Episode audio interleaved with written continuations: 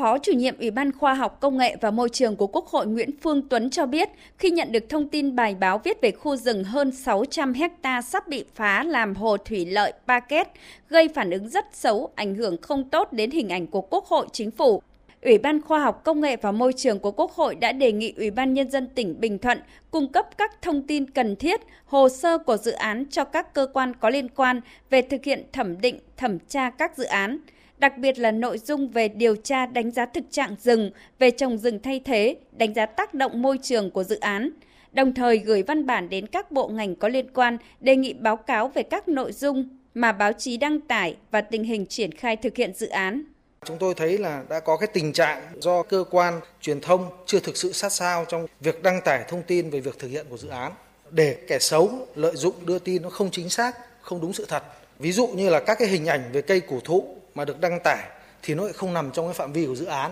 Bình luận về đánh giá tác động môi trường cũng không đúng với quy định của pháp luật.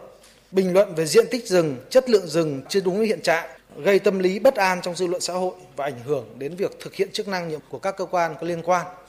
Thông tin thêm, ông Dương Thanh Bình, trưởng ban dân nguyện thuộc Ủy ban Thường vụ Quốc hội cho biết, khi xảy ra vụ việc, cá nhân ông đang có chuyến công tác kiểm tra dân chủ ở cơ sở tại tỉnh Bình Thuận đồng chí Bí thư tỉnh ủy đã báo cáo Ban tuyên giáo Trung ương và Bộ Thông tin và Truyền thông. Ngày hôm sau, tờ báo đính chính và nhận lỗi.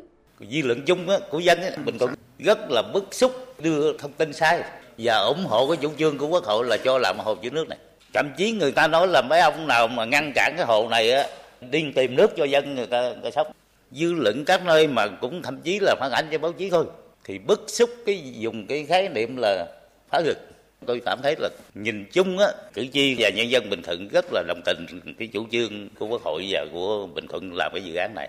Ủy ban Thường vụ Quốc hội đề nghị chính phủ sớm có báo cáo tình hình thực hiện các nghị quyết của Quốc hội về đầu tư thực hiện dự án chỉ đạo các bộ Ủy ban Nhân dân tỉnh Bình Thuận khẩn trương triển khai thực hiện nghị quyết của Quốc hội khóa 15 để sớm hoàn thành dự án hồ chứa nước Pa Kết tích nước phục vụ phát triển kinh tế xã hội huyện Hàm Thuận Nam, đồng thời chỉ đạo các cơ quan xử lý nghiêm các vi phạm của pháp luật trong việc thực hiện dự án nếu có.